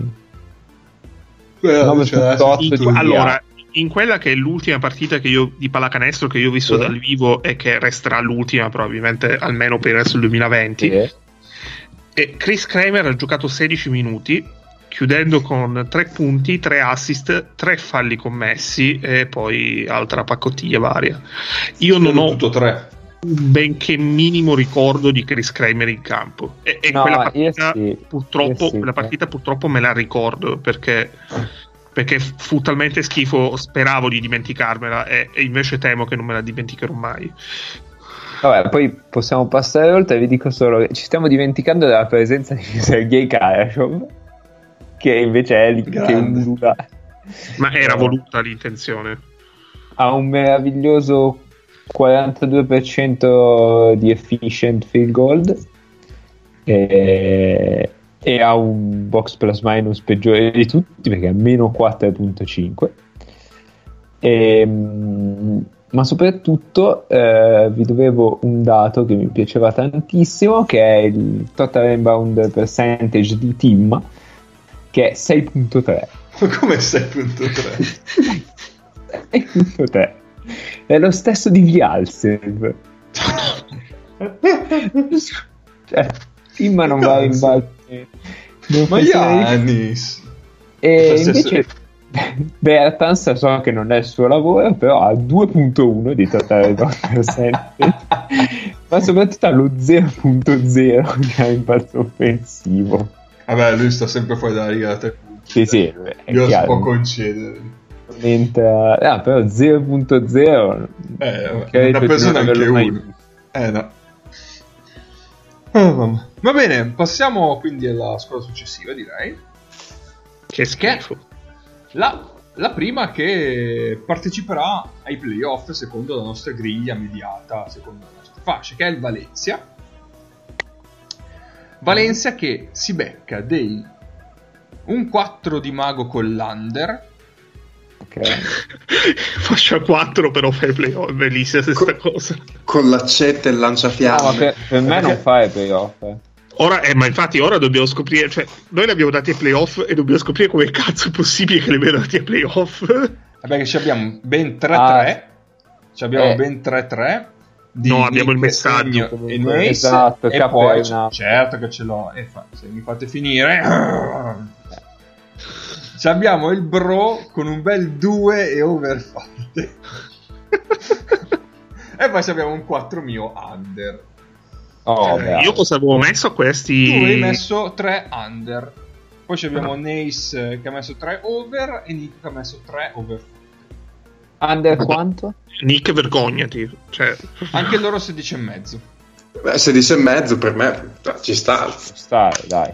no, Allora, io l'over visto, sì. che, visto il 2 eh, gasatissimo Sì. del bro, abbiamo detto no, in questo caso ci devi dare la, la tua opinione. Quindi se abbiamo un contributo audio di ben 36 secondi, eh, densissimi di tutto ciò che il bro ci può dire su Valencia. Di tecniche Silenzio- tattiche. Esatto, silenzio in studio perché ascoltate. il duo overforte con overforte per Valencia io vista come mm, in maniera poi molto ecco come dire cristallina molto chiara e penso che possa anche fugare da ogni dubbio sempre sul fatto che in definitiva penso aver fatto una cazzata.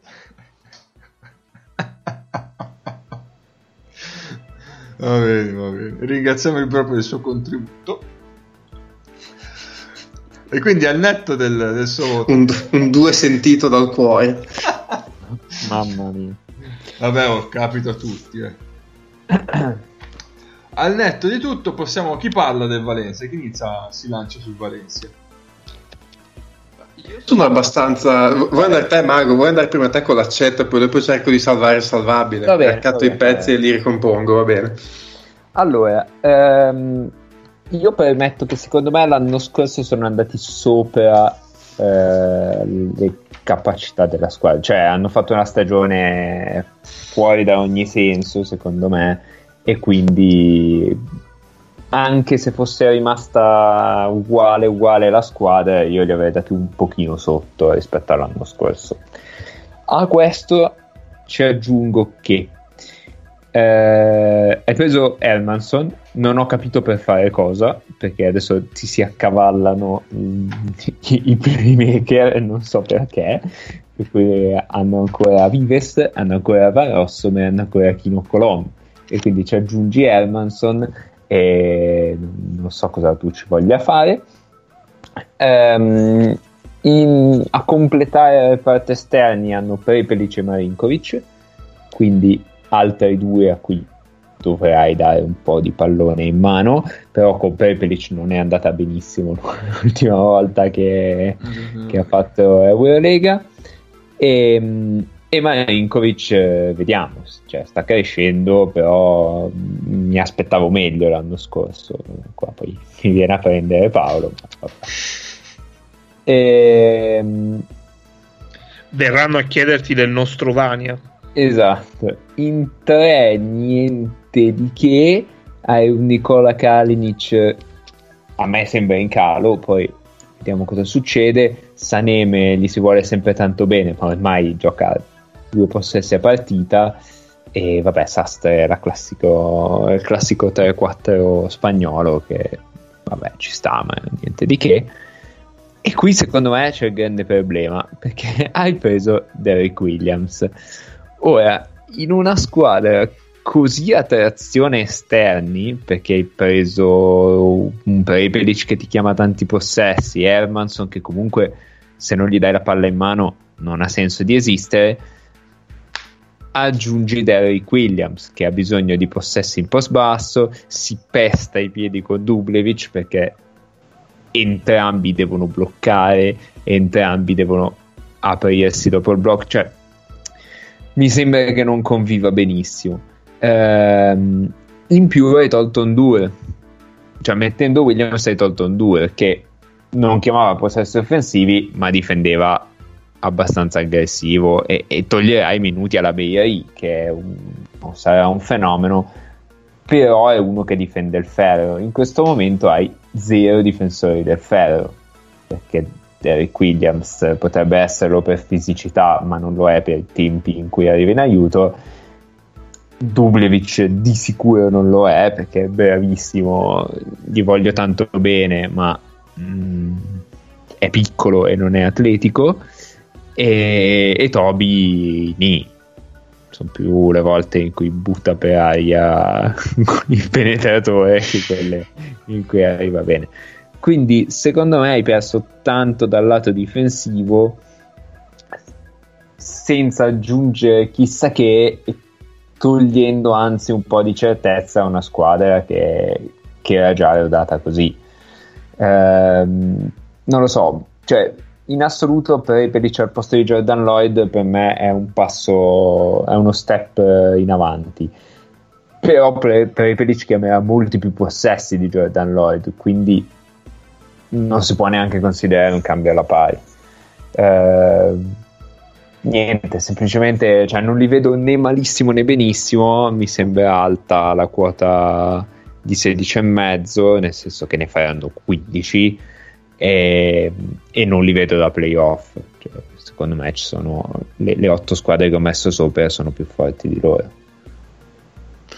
Ma io il ragionamento che ho fatto è mh, che comunque hanno aggiunto qualità, che comunque alla fine eh, sì, deve essere inserito in un contesto tecnico che funzioni, però hai messo dentro 4-5 giocatori di qualità. Hanno preso anche Dimitrievic loro che comunque ha fatto. Non l'hanno girato pe- in prestito? L'hanno girato loro? Non lo so. Pensavo credo che, di sì. Credo di sì. Pensavo Mi che sembra- l'avessero preso per tenerlo. Mi sembra Perché- che sia rimasto a Badalona, tipo. Ah, può essere. Adesso, adesso guardo. eh. Ok, perché comunque cioè, Dimitrievic aveva fatto una bella Eurocup, secondo me eh, a Sì, sì. Badalona dopo Prepelic che- con ruoli completamente diversi, perché poi Prepelic ha fatto una grande Eurocup, ma cioè, sostanzialmente faceva quello che voleva quando voleva, Dimitrievic dietro di quelli che giocavano un po' più ordinati, secondo me è stato il migliore di Badalona l'anno scorso in Eurocup ed è anche relativamente giovane. È E- 98. ecco, È, è 98. giovane per davvero. Eh sì, questo è non è un giovane italiano, questo è giovane vero.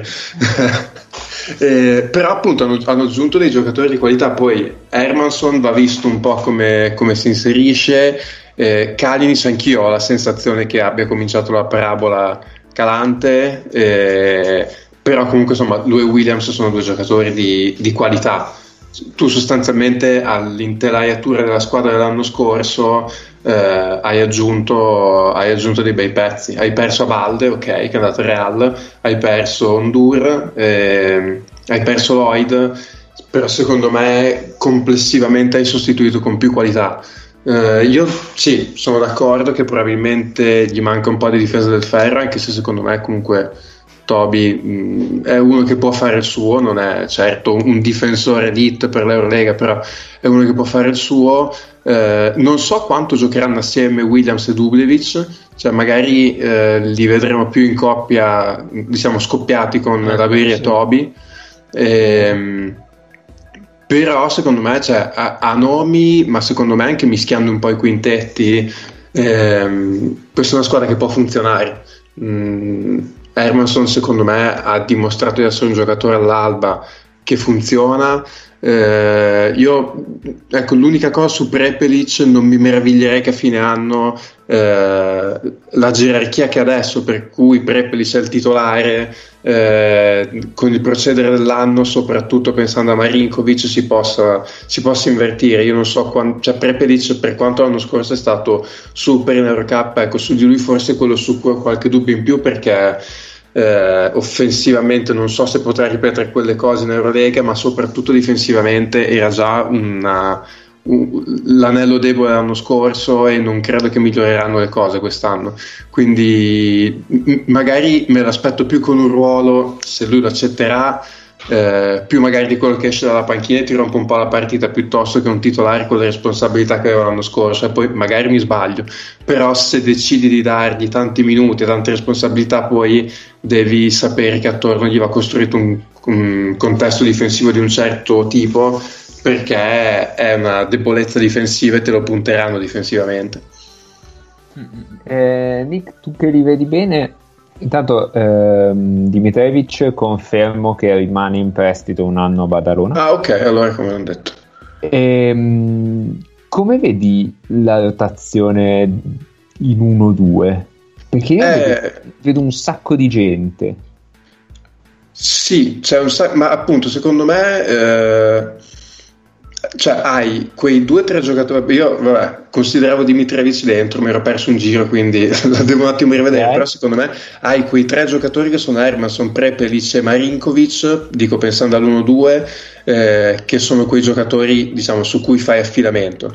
Eh, poi appunto secondo me con Prepelic Marinkovic avrai quel dualismo di cui parlavo prima per cui Ok. andando avanti potrebbe Quindi- guadagnare qualcosa Marinkovic e poi dietro comunque secondo me eh, Colome e Vives quest'anno mh, in una squadra con meno qualità hanno fatto loro poi sicuramente Valencia ha overperformato l'ultima E stagione Van Rosso, ma anche e, altri. giusto, esatto, e sei Van Rossum, ecco, mi stavo scordando Van Rossum. Cioè- Cioè, secondo me dietro sì, sono tanti, però comunque è gente che quest'anno ha fatto loro. Cioè, secondo me ogni partita, volendo puoi sceglierne uno, quello che ti ha di più. Cioè, secondo me Van Rossum parte davanti a Colom come, come mh, gerarchia nelle rotazioni, penso. Sì, però, cioè, sono tanti e secondo me nessuno di questi è uno, è un play di rottura che dice lo metto dentro 10 minuti e mi fa qualcosa. Cioè, sono, tranne fosse Vives, ma Mm. gli altri hanno bisogno di un, un buon numero di minuti per incidere. Colom forse è quello che poi nei finali giocava l'anno scorso Sì. e quello che tratta la palla un po' meglio, cioè sa cosa farsene un po' meglio, sa andare nel punto giusto dell'attacco, sa capire cosa sta succedendo. Quindi non, non mi priverei di lui, soprattutto per mettere dentro Hermanson, che vabbè, lo sapete che nonostante sia islandese non ce la faccio. E secondo me anche un cazzo Hermanson, tanto, tanto forte a concludere l'avvicinamento al ferro. Ma infatti probabilmente Ponsarnau anche lì dovrà essere bravo a gestire, cioè per dire, non so quanto Hermanson e Prepelic giocheranno assieme. Forse appunto, magari Prepelic lo vedo di più con un, con un Colom di fianco e Hermanson magari in campo con Marinkovic, per dire. Cioè, con lo stesso discorso no, di Williams e Dublevic, cioè, probabilmente se prendi i primi 5 giocatori come talento, non so i primi 5 giocatori di talento di questo roster quanto giocheranno insieme, perché effettivamente hanno, Sì. hanno de- de- delle problematiche tecniche. Eh, però dietro secondo me ci sono tanti giocatori di buon livello Eurolega che si possono incastrare, poi lì sta Ponsarnau. Questo sì, questo ci sta. Sì, sì. Eh, E se vi dicessi, ultima cosa, poi Mm. smetto. Se vi dicessi che Marinkovic fa il cambio di Kalinic in 3, ci credo di più di quello che abbiamo detto prima. Su Può essere. Sì, sì. Anche secondo me ci sta. E, e quindi gioca sostanzialmente off, off the Mhm. ball, immagino. Anche perché di tutti gli altri l'unico che può giocare off the ball è Prepelic, o forse Van Rossum, ma Hermanson Colom Certo. non è che... E a marcare i tre è- di- direi che sia meglio Marinkovic che Van Rossum. Vabbè, sì, no, chiaro. Decisamente, sì. La, domanda è su Sastre, quanto Mm. gioca, sta nel meteorio. A me la cosa che convince di, di meno di loro, onestamente, è l'aver fatto tutto questo progetto eh, di ampio comunque respiro. Loro partono con l'obiettivo di fare playoff. Eh, questa è una cosa che ho detto già un bel po' di volte, ma mm, temo che la ripeterò abbastanza. Ponsarnau l'anno scorso non mi è mai sembrato avesse piena fiducia e pieno controllo della situazione. Lo tengono con un contratto annuale e gli mettono in mano una squadra piena, molto piena di talento, molto piena di giocatori che eh, con un paio di giocatori che sono stati grandi protagonisti nelle ultime due stagioni, Williams e in più tempo Kalinic, e da un lato di giocatori, soprattutto Hermanson e Prepelic, che invece a questo livello devono trovare una loro dimensione. Cioè, mh, non c'è una linea comune e dare tutto questo in mano a un allenatore che ha un contratto annuale è una cosa che mi piace molto poco. Perché tu per trovare un punto d'incontro tra queste due situazioni perché secondo me a differenza cioè, loro possono sembrare molto disfunzionali ma a differenza del Kinky la quadra qui la, la posso immaginare.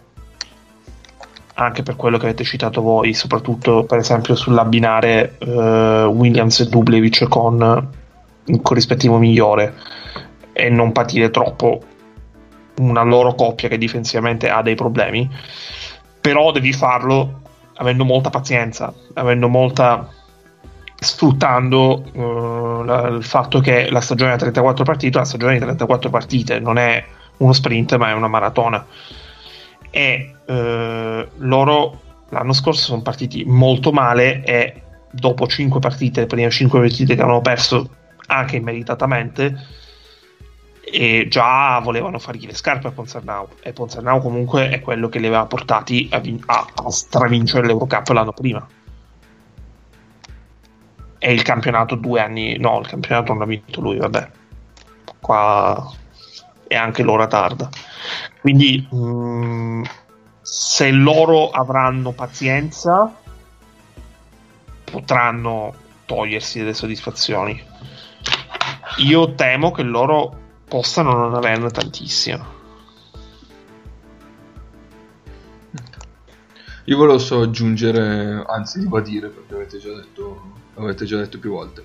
Per me Williams e Dublevic difficilmente li vedremo assieme, piuttosto li farà staggerare continuamente. E... Però è come spararsi nei coglioni. Cioè, Eh, però appunto, aspetta, se dire, le fini- cioè- ok ma chi le finisce le partite Appunto, se li staggeri entrambi eh. appunto, poi il problema sarà appunto anche quello. Ma anche in situazioni di recupero, probabilmente li vuoi far giocare assieme, no? Perché magari ti mettono due punti, in- cioè sono offensivamente più, più pronti rispetto a Tobey e la Biri. Però vai a perdere poi la solidità del quintetto, secondo me. Quindi sarà bel rebus.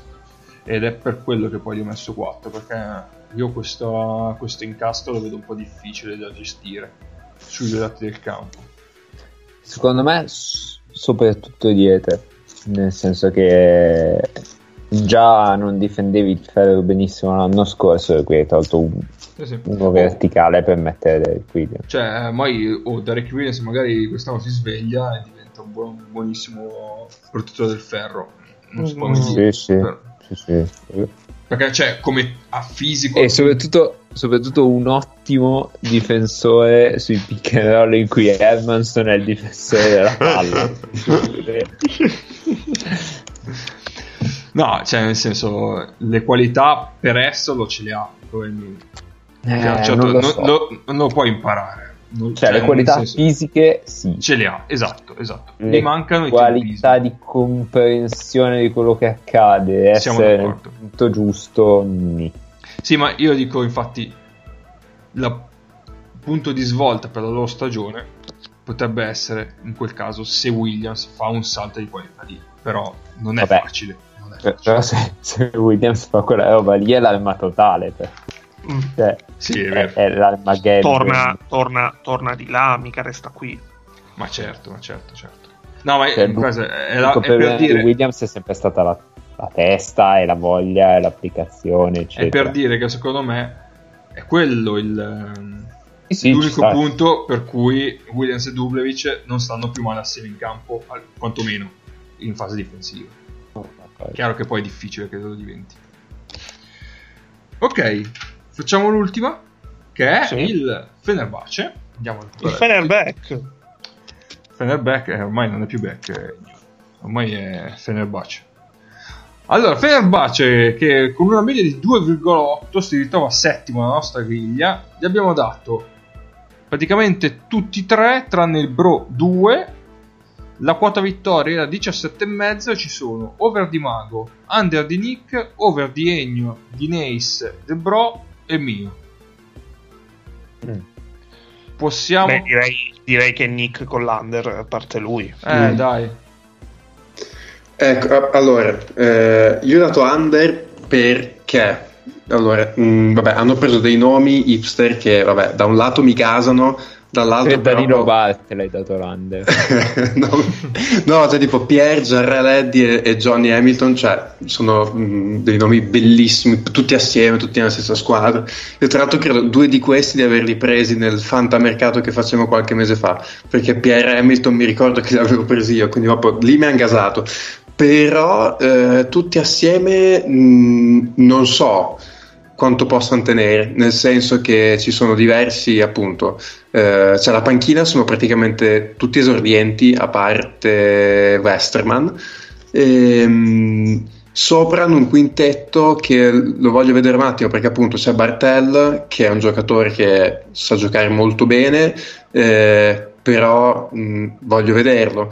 Eh, Ulanovas, anche lui va un attimo visto nel contesto. De Colò a me sinceramente non, non so, gli ultimi anni il discorso che si faceva prima per, eh, per Kalinic anche De Colò mi sembra un attimino che abbia preso la, la traiettoria discendente. E Lorenzo Brown sono curioso di vederlo fuori da un contesto come la, la Stella Rossa eh, vedere se conferma quello che ha fatto l'anno scorso perché comunque gli, gli si chiederà molto quest'anno. Mm, il contesto eh, è buono, l'allenatore è top perché comunque Kokoskov è un bel allenatore. Eh, ho paura che ci siano più giocatori che possano prendere un po' il muro contro l'Eurolega.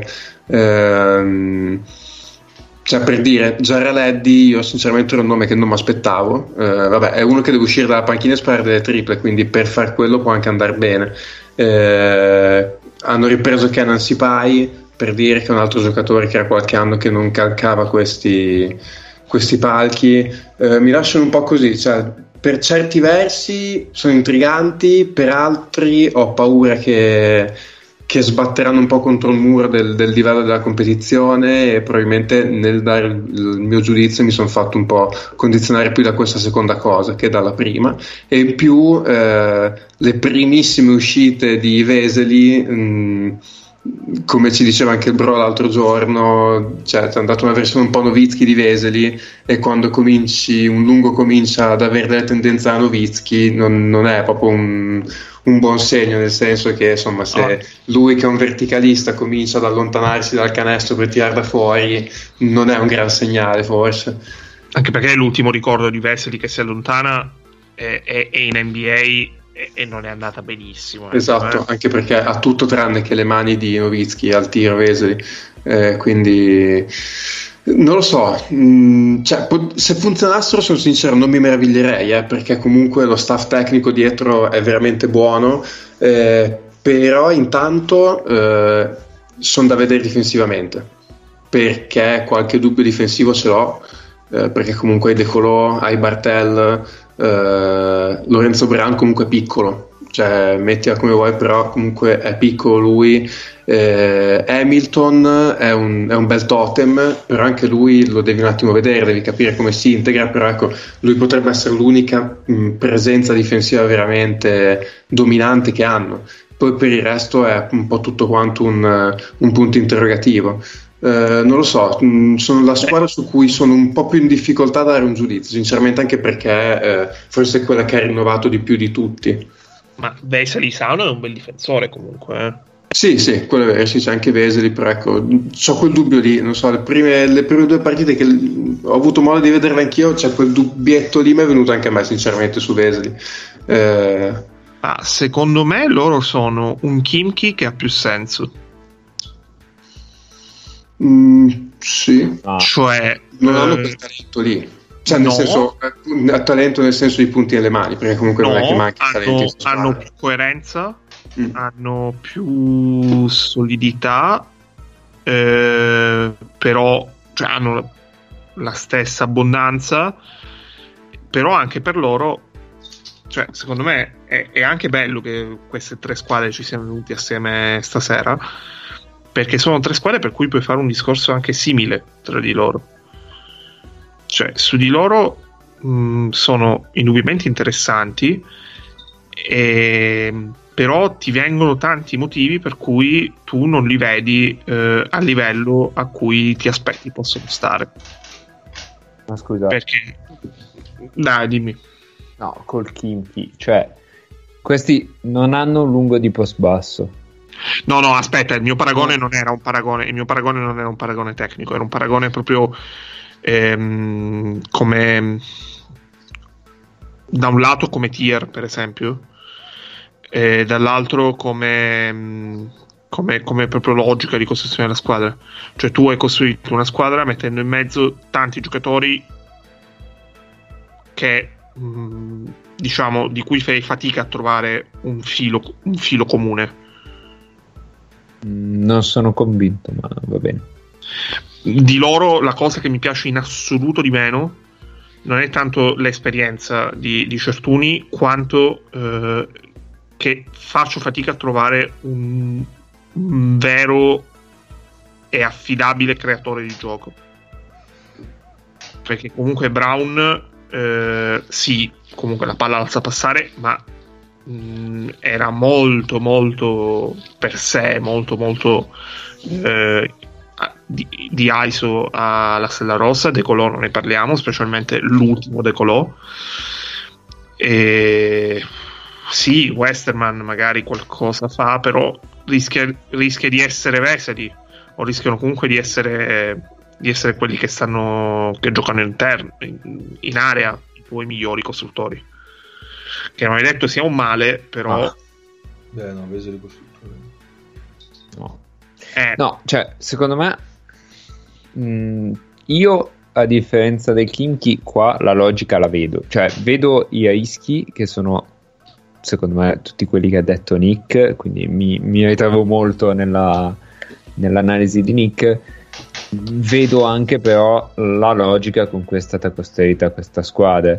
Cioè, è stata costruita con delle ali intercambiabili che puoi mettere, siano tre, siano quattro, non, non si capisce niente. Cioè, questi possono giocare fronte, possono giocare spalle, possono. però non ti chiamano tanti possessi, sostanzialmente. Cioè, gente che sa allargare il campo, che all'occorrenza sa anche fare qualcosa dal palleggio, penso a Ulanovas, o sa costruire dal post basso, penso a Pierre Mhm.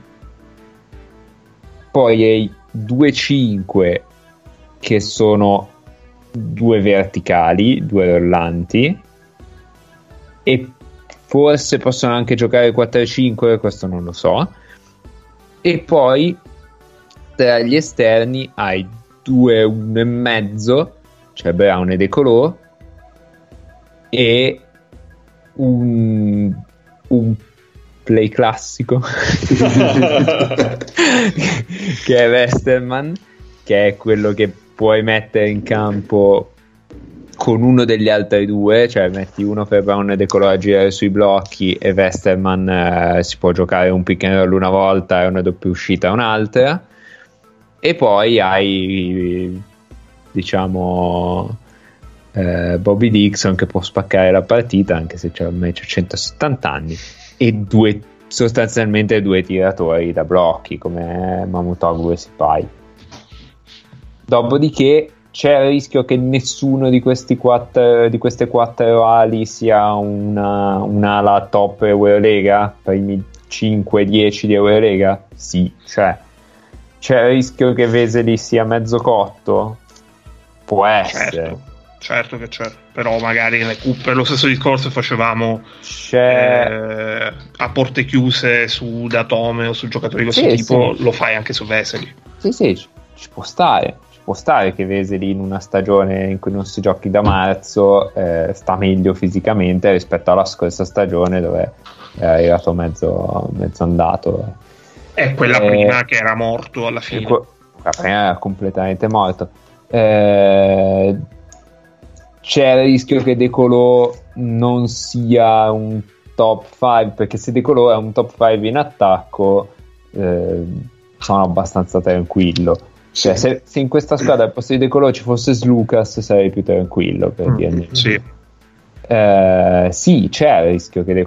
Secondo me, Kokoshkov è uno abbastanza capace di coinvolgere i 3 e i 4, che secondo me è il punto fondamentale di questa squadra, coinvolgerle in- all'interno di un sistema dove c'è del movimento lontano dalla palla e quindi questa stagione andrà un po' meglio, quindi vanno ai playoff. Vabbè. Ma, eh, Nel caso De Colo- questo dovesse fallire e, si, e trovassimo una serie di, di isolamenti uno contro uno di Brown e De Colò, no, molto male, e quindi, quindi no. Però secondo me no. Ecco, diciamo. De Colò è interessante come appellato. discorso perché l'anno scorso De Colò è stato top 5 Sì, sì, tra gli esterni. Probabilmente Sicuro? sì. Sì, secondo me abbastanza. Larkin, James, Wilbekin e già sono 3. E poi te la giochi. Calates sono 4. Lo Te la metto. gio- secondo me Calates De Colò te la giochi. Sono Mm. completamente diversi, però puoi anche pensare C'è anche Campazzo comunque che è Lucas. il discorso, quindi alla fine... Sì, non è 5-7, nel No, senso. Lucas, Lucas l'anno scorso ha giocato una stagione peggiore Colò. Sì. Lucas l'anno scorso ha giocato una stagione veramente brutta. Oddio, non lo so. Però sono almeno- d'accordo. Il girone d'andata e ha giocato veramente male. Poi stava uscendo fuori prima che chiudessero tutto. Però su Lucas ha avuto lo stesso, lo stesso impatto di Datome per lo stesso motivo. Eh, vai Nick? No, sì, però sono d'accordo con Marco, cioè secondo me eh, passa molto da Brown e De Colò, nel senso, se, se guardi il roster ci sono tanti giocatori belli che fanno le loro cose, che però ho paura che se non tirano, mm, tra virgolette, la carretta Brown e De Colò, nel senso che fanno gioco, fanno punti e così, rischi di avere una squadra che, di avere una squadra che magari è bella da vedere, però poi fa fatica a mettere punti a tabellone. Allora, secondo me passa molto a loro due in quel senso lì, cioè devono creare gioco, fare punti, dare diciamo un po' lo slancio, poi dietro hai dei giocatori che a questo livello qua sicuramente contribuiscono e ti hanno quel po' in più, ma se Brown e De Colo non fanno due stagioni, non dico di livello top, però comunque di alto livello, ho paura che questa sia una squadra che in attacco possa fare fatica. Sì. Ma infatti, cioè, io nella loro costruzione vedo comunque la possibilità eh, di giocare praticamente a parte Veseli in un quintetto tipo con quattro tiratori, no? Quindi a quel Sì. punto il Brown e il De Colò, magari anche in campo assieme, hanno delle spazzature tali che possono incidere in attacco e creare sia per loro che per altri. Chiaramente però non è un lavoro, eh, cioè un lavo- sarà un lavoro diciamo logorante, nel senso che dovranno farlo per tutta la stagione, perché poi dietro loro, a parte Westerman, poi non è che c'è, sì vabbè c'è... C'è Mamutoglu. No, ma Cioè, Togo tira, c'è, c'è il secondo- solito Dixon però... boh. Secondo me Ah, c'è sì, sì, ok. Mm. Sì, però- sì, no, che- sì, no, ma come costruttori da, di, Sì. di Ender, poi è chiaro che Orlando Ah, dà ok. altri metodi. No, no, no, come costruttore, come costruttore da handler, cioè Ulanovas nei momenti, cioè se uno dei due fra De Colò Mhm. e Brown dovesse spaccarsi, sei in mano a Ulanovas point forward, secondo me. Mm.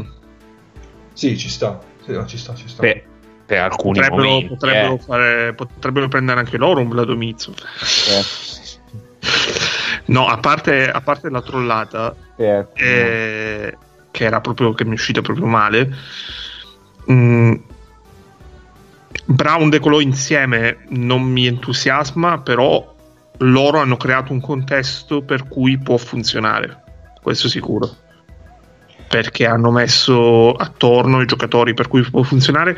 Poi un'altra cosa, mh, ho visto, mi è capitato di leggere in giro che comunque eh, ci poteva essere un attimo un po' di dubbio su Kokoskov perché è- vero di esperienza ne ha tanta, però comunque anni da capo allenatore ne ha fatti pochi, ma in realtà lui per, per il fatto che abbia lavorato tantissimo tempo nelle ultime stagioni, tipo nelle ultime 20 stagioni ha fatto un anno da capo allenatore, tra l'altro quello che non è andato benissimo a Phoenix e poi ha fatto sempre l'assistente, ma per quello che è il mindset, la modalità di lavoro di uno che fa l'assistente in NBA, secondo me eh, lui può avere un, un grande grande impatto da subito nel trasportare quello che è il metodo eh, dell'assistente NBA in un capo allenatore di Eurolega. Cioè mm, mi viene da pensare lo stesso discorso per Messina l'anno scorso. Messina l'anno scorso non credo abbia patito l'aggiustamento da 5 anni da assistente a tornare a fare il capo allenatore per Kokoskov lo fai eh, questo discorso lo fai per uno che comunque negli ultimi 20 anni ha fatto l'assistente Sì. Eh, poi un'ultima cosissima. eh, io, so- io sono molto. Forse, forse volevi dire un'ultimissima cosa. Sai che non mi sono neanche reso conto. Un'ultima cosissima, eh, qui attenzione perché potremmo avere il titolo in, eh, in extremis. No, eh. ma, ma c'è eh no c'era quello c'era No, abbiamo già anche la copertina, è vero? Vabbè, dai, però, madonna, ragazzi. nel rinnovo Ma Zibati io come mi è venuto in mente di fare un podcast che non so parlare. Vabbè. Eh, ultimissima cosa, io sono... l'effetto del titolo di settimana scorsa che però l'ha detta, Ma- l'ha detta Mago e non l'ha detta tu Eh, esatto, esatto, esatto. Sono molto fiducioso che Pier possa fare bene, bene, bene in. A me con Basta. Danovas piace da morire. Mm-mm. Ah, anche a me secondo me è veramente nel contesto Sai, migliore Secondo me ci sarà possibilità di vederli essere in campo, secondo me sì. sì, Sì. sì. Sì, co- come, come giocavano quest'anno Evans e Pierre Sassari, una cosa a livello più alto, sì sì, ci sta. Per me si- può somigliare a un eh, eh, Nigel Hayes Uranovas l'anno scorso a Kaunas. Ci sta. Mm? Sì. Sì. Sì. Alla fine sono 2, 3, 4, ma anche lo stesso Aaron White quando giocava a 4 con Uranovas. Mm, Sì, sì, sì.